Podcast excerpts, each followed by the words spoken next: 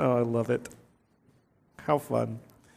Well, we are obviously um, not going to be in uh, Matthew today. We're taking a three week break. I know. We will get back to it, though, Eula. I promise. I promise. So if you'll open up your uh, Bibles to Luke chapter 2. We've already read part of the passage, but we're going to reread it. And whenever I read this story, it's funny because I, you know, we've all grown up with uh, Christmas uh, stories on TV and all that. And how many of you are watching any of the Hallmark things? Oh, brother. If there's a purgatory for husbands, that's it. Amen. but one of my favorites is the Charlie Brown Christmas. And this is actually what uh, Linus, you know, he takes that, that moment right there towards the end where he's, he reads this, and I always think of this when I read this passage. But let's, uh, let's read and then we'll uh, go through this. Oh, and by the way, I, I did forget to mention this. This is also our benevolence weekend. This is uh, the weekend once a month we collect monies uh, for our fund for those who are uh, in need, and we can help pay for any crisis that they might have where they are, are short financially. Um, so at the end of the service, there'll be there's cards on the back table if you want to uh, grab one of those, put it in there, and then we'll uh, put it set aside in our fund. Or even write on check. If you have a check, you can write you know to the Bridge Church Moorpark, but in the memo put benevolence. Okay. So I'll remind us again in a minute. So here we go. Luke chapter 2. In those days, a decree went out from Caesar Augustus that all the world should be res- registered. And this is talking about the whole Roman Empire. This was the first registration when Quirinius, Quirinius sorry, was governor of Syria. And all went to be registered, each to his own town. And Joseph also went up from Galilee, in the north part of Israel, from the town of Nazareth to Judea to the city of David, this is in the south, which is called Bethlehem, just about five miles away from Jerusalem. Because he was of the house and lineage of David, significant. To be registered with Mary, his betrothed, they were engaged. Again, the Jewish engagement was they were engaged for a year. They would not uh, have sexual relations, but it was an engagement. Um, his betrothed, who was with child. Okay, again, this is scandalous. She was with child before they were officially married. So there's already a scandal here, right? But we know how it happened because we were told in the scriptures how was, how was she pregnant with uh, the baby Jesus?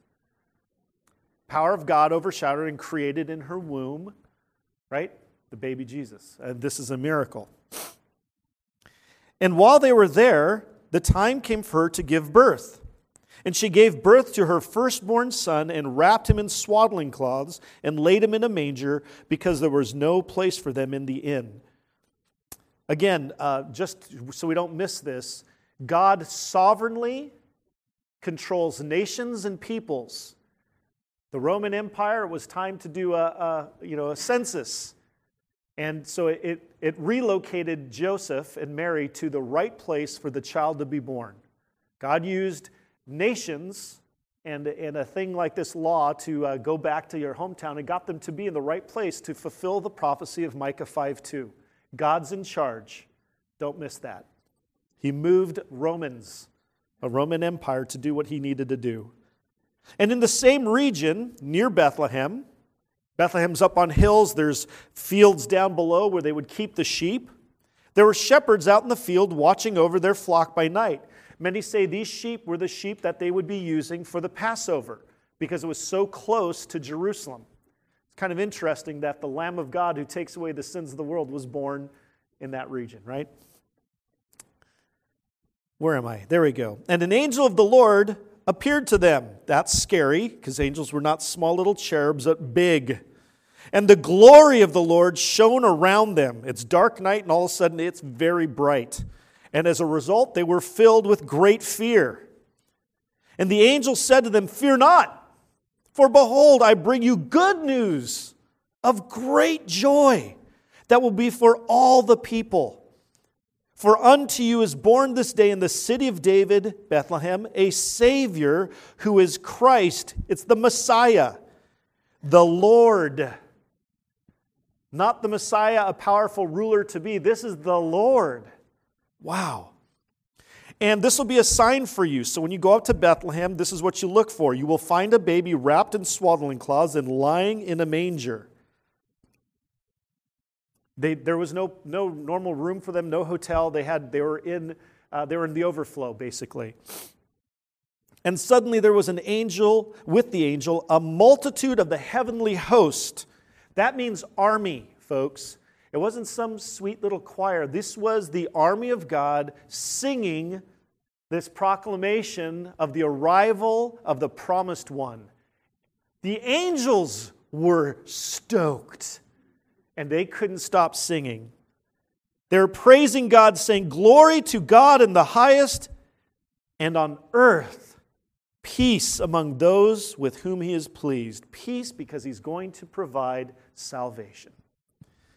When the angels went away from them into heaven, the shepherds said to one another, Let's get over there to Bethlehem quick and see this thing that has happened, which the Lord has made known to us. And they went with haste and found Mary and Joseph and the baby lying in a manger. And when they saw it, they made known the saying uh, that had been told them concerning the child. They didn't keep it quiet, this was not a secret to them. And all who heard it, who, who are they talking about? Was it just Mary and Joseph who heard what the, the shepherds were saying? No, it's everyone around there. There's a commotion going on. And all who heard it wondered at what the shepherds had told them. This just doesn't make sense to us. Man, God's been silent. There haven't been prophets for 400 years, and all of a sudden angels are showing up, and we've got shepherds saying this stuff, and what? But Mary treasured up all these things, pondering them in her heart. Ah, there's so much to say about this. I'm going to keep moving because it's not even the main point of what I'm getting to. And the shepherds returned to the fields, glorifying and praising God for all they had heard and seen as had been told to them. I'm going to keep going though, because there's more to this story. And at the end of eight days, when he was circumcised according to the law, he was supposed to be as, the, as a young male, he was called Jesus, which means God saves. The name given by the angel before he was conceived in the womb. They're just obeying what the angel said, you'll name him Jesus. And when the time came for their purification according to the law of Moses, this is after 40 days, so 40 days after the birth of Jesus, they brought him up to Jerusalem to present him to the Lord. As is written in the law of the Lord, every male who first opens the womb shall be called holy to the Lord. This is their firstborn son. They're obeying what the law said. And to offer a sacrifice according to what is said in the law of the Lord a pair of turtle doves or two young pigeons. This was the sacrifice provided for poor people. They were not rich, this Mary and Joseph. It just tells us that they were poor, and yet they were obedient to the Lord. Now there was a man in Jerusalem at this time whose name was Simeon. And this man was righteous and devout, waiting for the consolation of Israel, one of the titles of the Messiah from Isaiah, several places. And the Holy Spirit was upon him, and it had been revealed by, to him by the Holy Spirit that he would not see death before he had seen the Lord's Messiah, the Lord's Christ. And he came in the Spirit into the temple, and when the parents brought in the child Jesus to do for him according to the custom of the law, he, meaning Simeon, took him up in his arms and blessed God and said, Lord, now you are letting your servant depart in peace, according to your word. For my eyes have seen your salvation, that you have prepared in the presence of all peoples, a light of revelation to the Gentiles, not just salvation for the Jews, but it's for all peoples and for the glory of your people Israel. And his father and his mother marveled at what, had said, what was said to him, uh, said about him. And Simeon blessed them and said to Mary, his mother, Behold, this child is appointed for the fall and rising of many in Israel, and for a sign that is opposed. And a sword will pierce through your own soul also, so that the thoughts from many hearts may be revealed. This glorious salvation was going to cause conflict. Because as amazing as this this child is and was going to be, there are going to be many who would reject God's provision of salvation. We see that today, don't we? And there's also a prophetess, Anna, The daughter of Phanuel from the tribe of Asher. She was advanced in years, having lived with her husband seven years from when she was a virgin. She was married for seven years, and then she was a widow until she was 84. So she's about 84 years here, 84 years old. She did not depart from the temple. She was, talk about a church lady. This is her.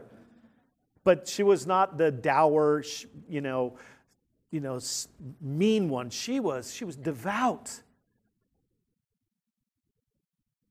She was worshiping with fasting and prayer night and day. And coming up at that very hour, she began to give thanks to God and to speak of him to all who were waiting for the redemption of Jerusalem. She saw the Messiah and started telling. She couldn't hold it in. It's not a secret. Christmas is not happy holidays, it's Merry Christ mess. We're not supposed to keep this secret. It's about Jesus. Let's pray.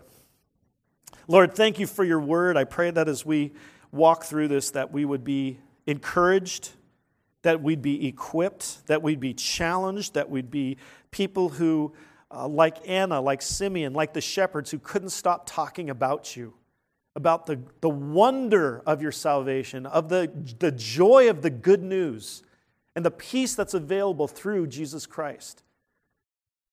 Thank you for the gift we have from you in Christmas. In Jesus' name, amen. The last couple weeks here in Ventura County have been a little bit tumultuous, right? You know, even the fire, even now, it's gone north and it's heading in uh, past Carpinteria. It's headed towards uh, Montecito, Santa Barbara area. And uh, like I, I, shared earlier, you know, we have friends who've lost their homes. You know, we praise God. We told you about this last week that the fire bypassed uh, our Renee's mom, my mother-in-law's house. I mean, within 150 yards, you know, right across the street, across Foothill, Ventura Missionary Church got hit, and it was we can see it from the, her backyard. So it's amazing that so many were spared, but also so many lost so much. And uh, we've seen a couple deaths now, so it's it's it's not done. But uh, so it's hard when we start talking about Christmas. We want to say Merry Christmas, but there's so many, especially in our area, who have experienced loss, and it's going to be hard for them to uh, enjoy you know, Christmas like we get to. And this is a little side note, but uh, I've contacted the Ventura Police Department, and they have approved charities or funds to send money to if those of you want to donate. And I, am waiting to hear back from them. They're obviously busy, but I, I want to make sure that we don't, because there's a lot of scams going on right now. And Chris, you probably have some uh, hints on what to do there too through Habitat. So I'll talk to you afterwards. But we'll get the word out to you because we do want to be a blessing in tangible ways, if at all possible, in the name of Jesus Christ. So please know that, that there's more coming there, more info coming. But you know, this is going to be this is an unusual time for our area, and, and I, I want to make sure that you know we don't talk about the nebulous. Oh, Christmas is so great and the gift, but to talk about how the hope we have in Christmas is something that is tangible and real, even for now, because it is. Folks, we have people who have lost homes, but even if we have homes, we can never, ever think that we're secure because we have that or if we have money. Nothing in this life is, is sure. Is nothing in this life is something that we can set our hope on because it is going to pass. It is. But we, we want to, to see what God has done in this simple message about Jesus coming to die for us it's, it's, it's so, that's why I preach on it all the time, because that is our hope. Jesus is our hope. Jesus is God's gift of love. Some people, you know, when, I, uh, when going through seminary, you hear about different, you know, ideas or theologies out there. And one of them is that this is the weirdest thing, but it kind of emphasized something to help me see, see this clearly, but that, that Jesus came and, and because of his sacrifice, he, he, he made God, he convinced God to love us. Because God was the angry God who's waiting to punish us because of our sin. But Jesus, because of what he did, convinced God to truly love us. No. What does John 3:16 say? For God so loved, that's his motive, his character that he sent, that he gave his son. We can't miss that. Reading Luke 2, again, what we just did, gives us the heart of the story of what Christmas. It's a narrative about what happened 2,000 years ago in Israel. Luke 2 takes us to this tiny little village. Okay, it wasn't a big city, right? It was the outskirts of, of, of, Jerusalem. It was, you know, we had, and then we go outside even of Bethlehem to the shepherds. And we have to understand, shepherds were the, considered the lowest of Jewish society. They weren't to be trusted. They were generally the ones who would steal things, and they're kind of dirty, you know, unclean because they dealt with animals. So it's amazing that that is who he would go and announce the birth of the Savior to. He didn't go to Jerusalem to the palace or to the temple, he went to shepherds out in the field. God breaks in to human history. Again, I mentioned this while we are praying. For 400 years, there had been no prophets in Israel. They're wondering, has God forsaken us? We're under the oppression of the Romans. But here, God breaks in and history forever changes at this climactic announcement and then the arrival of the promised one, the Messiah, the king to come. Because remember, Messiah means the anointed one, the, a promised king who is going to come. That's what that Jewish word means, or Hebrew word, Messiah. The Greek word for it is Christ. Just that's what we call him Jesus Christ. We could call him Jesus the Messiah.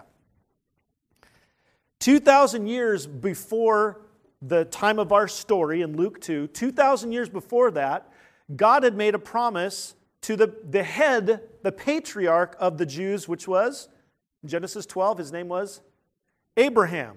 That's where God said, Hey, you're going to be a blessing. Your descendants are going to be a blessing to all the peoples, to the nations. 2,000 years later, we've got these, the Jews are in a tiny country smaller than New Jersey, the state of New Jersey, that little tiny piece of land. Forgotten people almost. And they're wondering, what? God said we're going to be a blessing to the nations. Those who bless us, they'll bless. Those who curse us, they'll curse. What's going on? God says, ah, I've got a plan going on here. He's in control of time memories of past glory they had, and they're wondering what's going on. And now we've got the glory of God showing up, saying, Now's the time.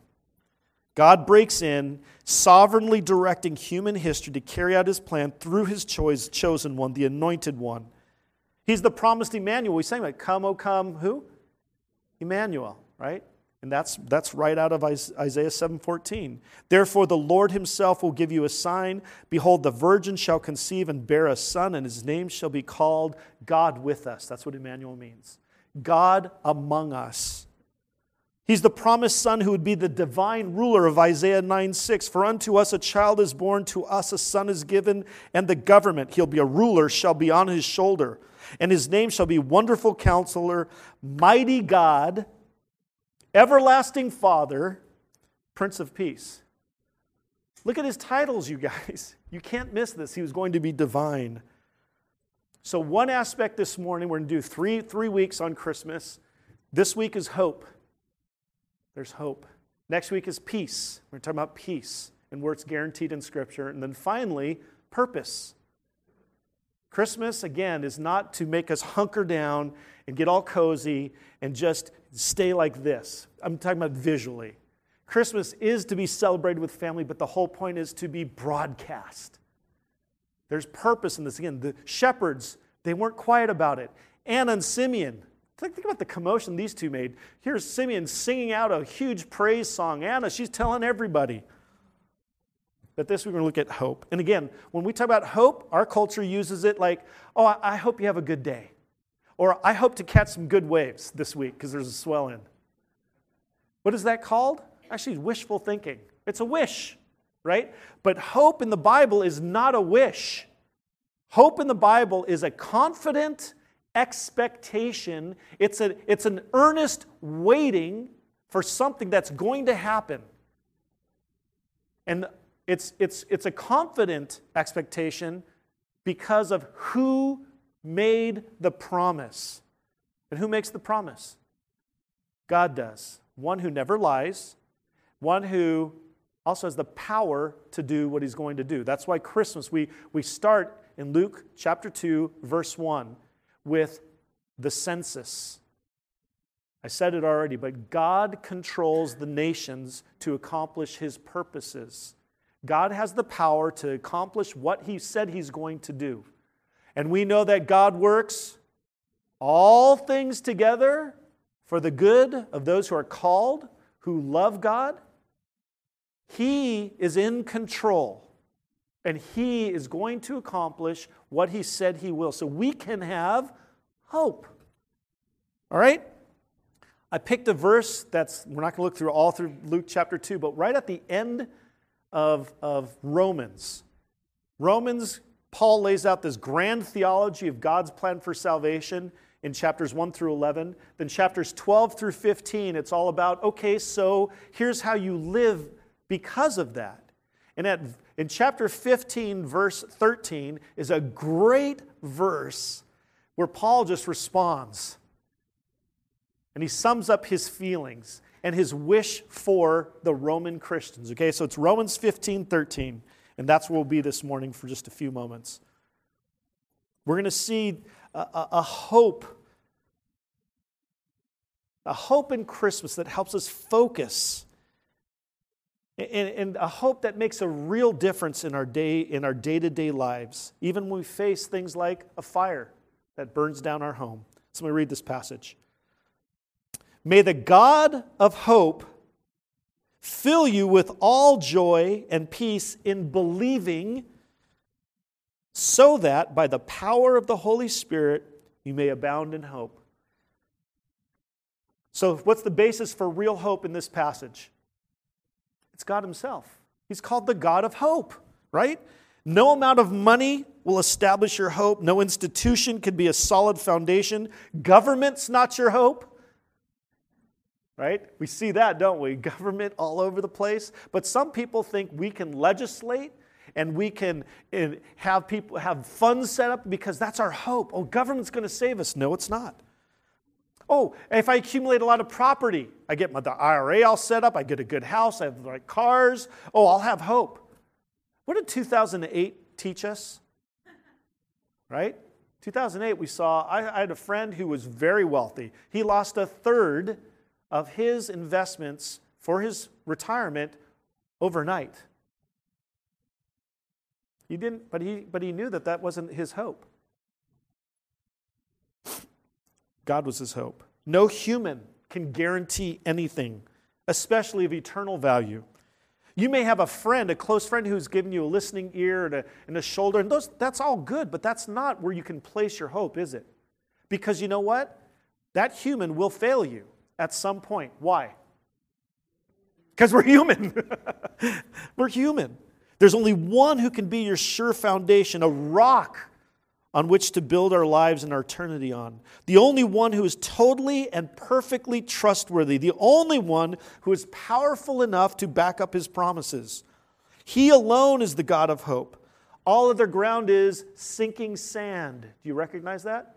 From the end of the Sermon on the Mount, Matthew chapter 7. Jesus told the people listening, He who listens to my words and builds his life, his house on it, is like building his house on a rock. If you disregard my words, you're like building your house on sand. So when the floods come, what happens to your house? Gets washed away. Again, Jesus, a man, was telling the people, My words are the ones that you need to build your life on. That's crazy for a man to say.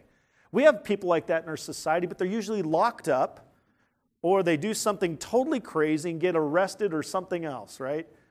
Jesus was saying this, but he backed up all that he said and did by dying on the cross and then rising from the dead. Historical fact. This Jesus is unique in all of human history. But let's look at this. Let's look at some passages. We can hope in God. Notice, the, notice that little word there in, not hope about God, but we get hope in God. Why are you downcast, O my soul, and why are you in, uh, you in turmoil within me? Hope in God, for I shall again praise him, my salvation. I'm, gonna, I'm not going to read all the passages I have, but uh, there's hope in Christ. So that we were the first to hope in Christ, might be to the praise of his glory. He's talking about God's eternal plan of redeeming and saving his chosen people. We have hope in Christ. When you become a Christian, you know how the Bible talks about our salvation it means that you are in Christ or united to Christ. The only hope you and I have is if we are in Christ. You might know about Christ, but if you're not in Christ, you're not saved and you're not going to heaven. Does it make sense? A lot of people who know about Jesus say, Well, I've been to church and I've heard about Jesus and I know Jesus. Well, I believe that about Jesus, but they don't believe in Jesus. What's the difference that I'm making here? It's relationship. It's a committed trust saying, I belong to you and I'm going to follow you the best I can by your grace helping me. It's a saving faith, folks, that we're talking about. People say, Oh, I have faith. No, if you don't have faith in Jesus, you've got the wrong object of your faith and you're not, you don't have a saving faith. Our hope is only in God through Jesus Christ. Okay? Once you get that, because that's why Christmas is merry, happy, because of who Jesus is and our hope in Jesus. We can have hope because of God's steadfast love. You know what steadfast love means? His covenant love that you can count on because of who is giving you the love. Behold, the eye of the Lord is on those who fear him, on those who hope, where? In his steadfast love. We have hope in God's word. See, I could be making up all this stuff, but if I, if, can I, if I can show you in the scriptures where it is, now we can have hope, right? It's not just that crazy Chris, but no, the God's word says it. Well, let's look at it. My soul longs for your salvation. I hope in your word. To hope in God is to hope in His Word, where He has revealed Himself. We have the written Word provided by the living Word. What did Jesus call Himself? The Word, John 1. And, and behind this all, we have the promises of God. Acts 26. And now I stand here on trial. This is Paul talking. He's giving his testimony. I'm on trial here because of my hope in the promise made by God to our fathers.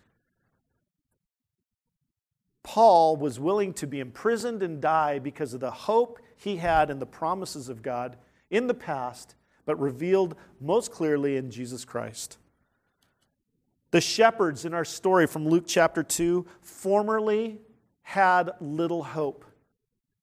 By their own society, they were looked down on. That's how they even viewed them. That was their identity.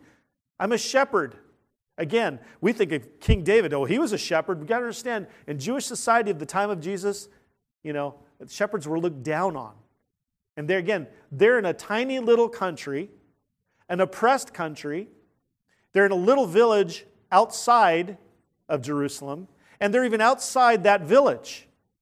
You couldn't be in a worse spot unless you were a leper. But something changed. God broke in. The Savior had come. For God alone, O my soul, wait in silence, for my hope is from Him. He only is my rock and my salvation, my fortress, I shall not be shaken. On God rests my salvation and my glory, my mighty rock, my refuge is God.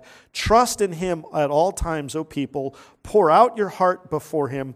God is a refuge for us. That is a prayer. That is a, actually a, a calling out to people to put your hope in God. And that's what I would say. I've actually visited a guy this week, and this is my hope for him that he would put his trust in God because He is the rock and salvation, right? God is our source of hope. And next in this verse, we see that the fruit of real hope will be joy and peace. So automatically, you should be thinking wait, if joy and peace is the fruit of God's work in me, the fruit of His salvation, if you don't have joy and peace, what should you be asking? One, are you saved? But the other part is, what are you what do you need to learn now to help you find and rec- recognize the joy and peace you have? Okay? Because that comes from where it says, may, it says, May the God of hope fill you with all joy and peace in believing. See, because we believe, we have joy and peace. That is ours. Okay? not only do we have eternal hope because of our salvation, we can also have what's called experiential hope the hope you actually experience, that, that you feel. We're talking about feelings here. Romans 5, uh, 1 through 5 is a great passage that just summarizes so much of what happens in salvation. But look at verse 1. It says, Therefore, since we have been justified by faith, what does that word justified mean? Declared not guilty. It's a legal term. We talked about this at Easter. You have been, been declared, if you believe in Jesus, you've been declared not guilty because of what Jesus did for you. He paid the price. You are now in the righteous category, not because you are experience, you know, perfectly obeying, but Jesus perfectly obeyed and we get his righteousness. You guys get that? When we see justified by faith, that's so important. It's nothing you do to be justified, it's what Jesus did for you. You're declared not guilty by God because of Jesus. And if you're in Christ, that's your category. That's a good category. Eternally true. But check this out. What verse goes on, what verse 2 goes on to say. Through him we have also obtained access by faith into this grace in which we stand. It's our new standing before God. It's a standing of grace. And because of this, we rejoice in the hope of the glory of God. Excuse me. Not only that, but we rejoice in our sufferings. What? This new standing we have, we can even see that sufferings are something we can even rejoice in. Oh, that's hard. Knowing that suffering produces endurance, and endurance produces character, and character produces hope. And hope does not put us to shame because God's love has been poured into our hearts through the Holy Spirit who's been given to us. You see that? We actually can experience a hope that gives us steel to last through endurance. It produces a character, and we become characterized by hope. There's people who have lost homes there that we know one family where, you know, they're, they're okay. They're okay. It doesn't feel good, but they have hope. And there's a lot. I mean, we, there's a lot of people who are, you know, Christians in that area have been, you know, doing Instagrams, been seeing some of these things that they still have hope. Why? Because of who they belong to. Not what they had, their possessions, but who they're possessed by. It's by God through Jesus Christ. Joy. What is joy? It's that settled, settled sense of gladness, happiness that's not determined by your circumstances. You can still have joy even when your circumstances stink. It doesn't mean you don't get sad or you don't feel other feelings, but joy is that settled sense of gladness in the midst of your trials, no matter if it's up or down. It's a joyful heart through trials because we see beyond the trials by the power of God, by faith in Him. Peace is that sense of rest, that free from conflict feeling. You're not at war neither in relation to God nor man. You're not, there's no conflict in your heart. That's that settled sense of rightness, also not determined by our circumstances.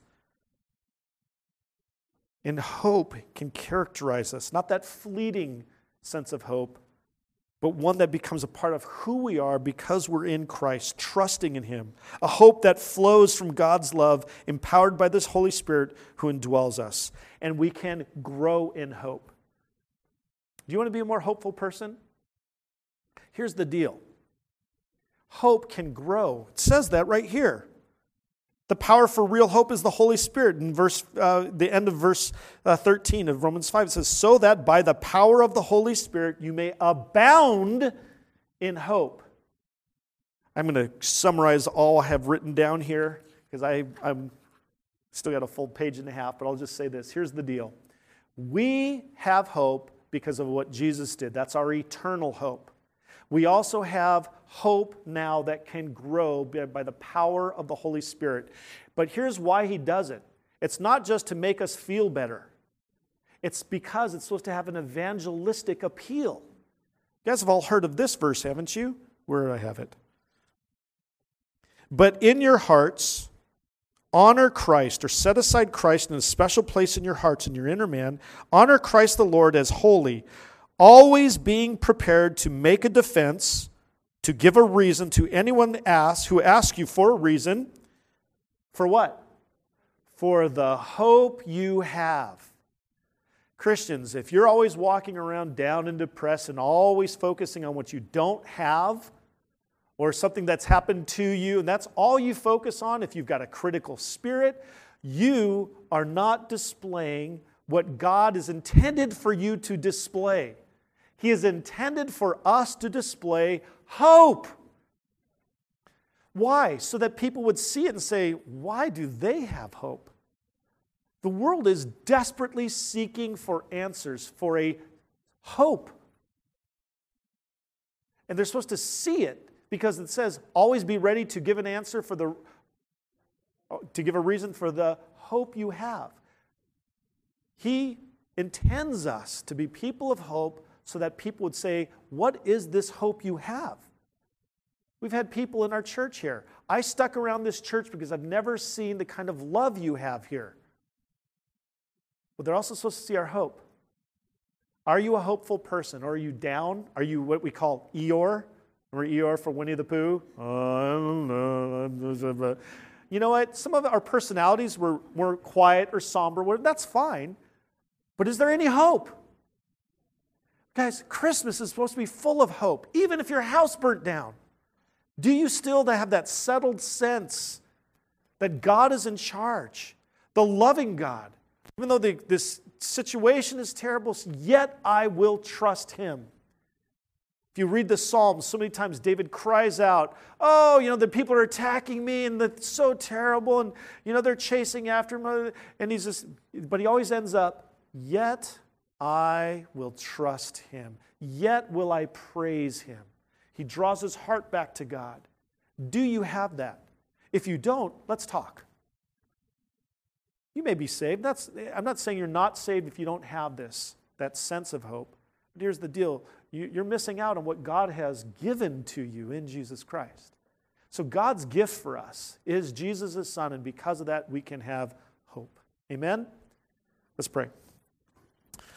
Lord, I pray that uh, we would be a people who'd be growing in hope, abounding in hope, filling our hearts with joy and peace that people would see and wonder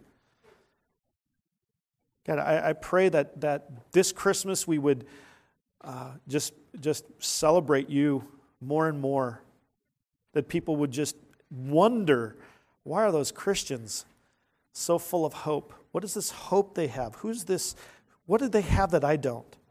And God, may, may, may we like Anna and Simeon and the shepherds tell everybody who's around them about the greatness of who you are and what you've done. We love you, Lord Jesus. In Jesus' name, amen. Amen.